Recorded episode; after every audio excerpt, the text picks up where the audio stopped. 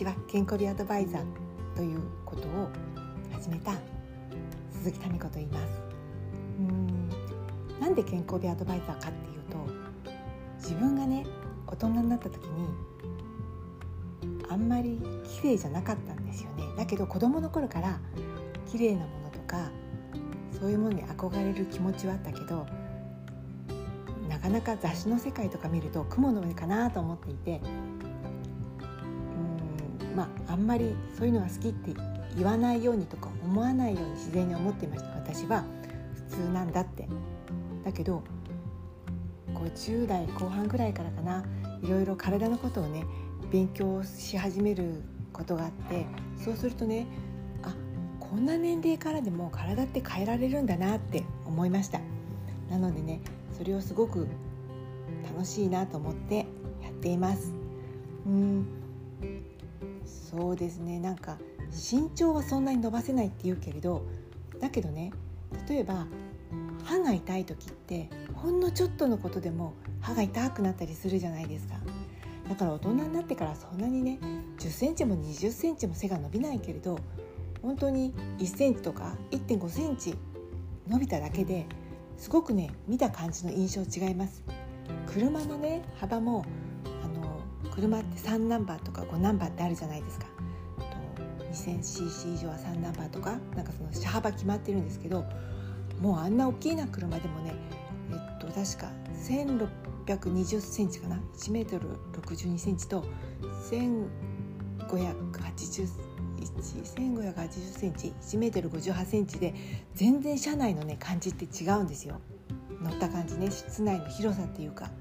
だからね、小さなことでも全然バカにしないでコツコツ積み上げていった結果、今の私があると思っています。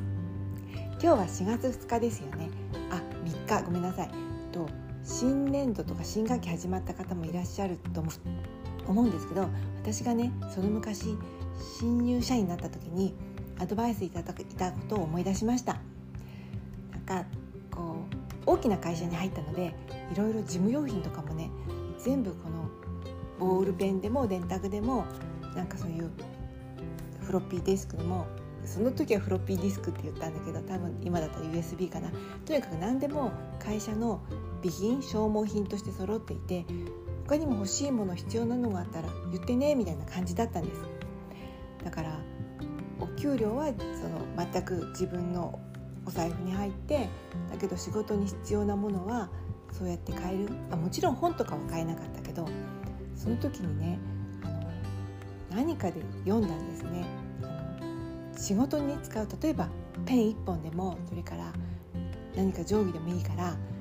自分がね使って役に立つって思ったものはね買っちゃいましょうって。そうすることでね、仕事に対するモチベーションとか全然変わりますよって言われて、私はねそれをやりました。今ではね多分もしかして当たり前かもしれないけれど、ホッチキスを剥がすっていう、なんかペンみたいなちょっとおしゃれな文房具があってね、それを買って、でそれには堂々と自分のマークっていうかな、シールとかつけちゃって、これ私のですよみたいな。まだね会社ではそれを商務の人が見つけてないのかなくて、みんなホッチキスの裏側のところでピシッて取ってたんだけど、なんかそれを一本持ってるだけで、私はちゃんとね学生時代から離れて仕事をしているんだみたいな感覚があってね、楽しかったことを覚えています。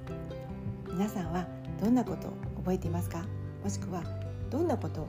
若い方に、多分ねこれ聞いてる方で18とか20歳の方いらっしゃらないと思うので、ね、自分の後輩さんとか、それからお子さんとか、もしかしたらお孫さんとかに何を伝えたいと思っていますか？今日はそんなことを、いい天気の空と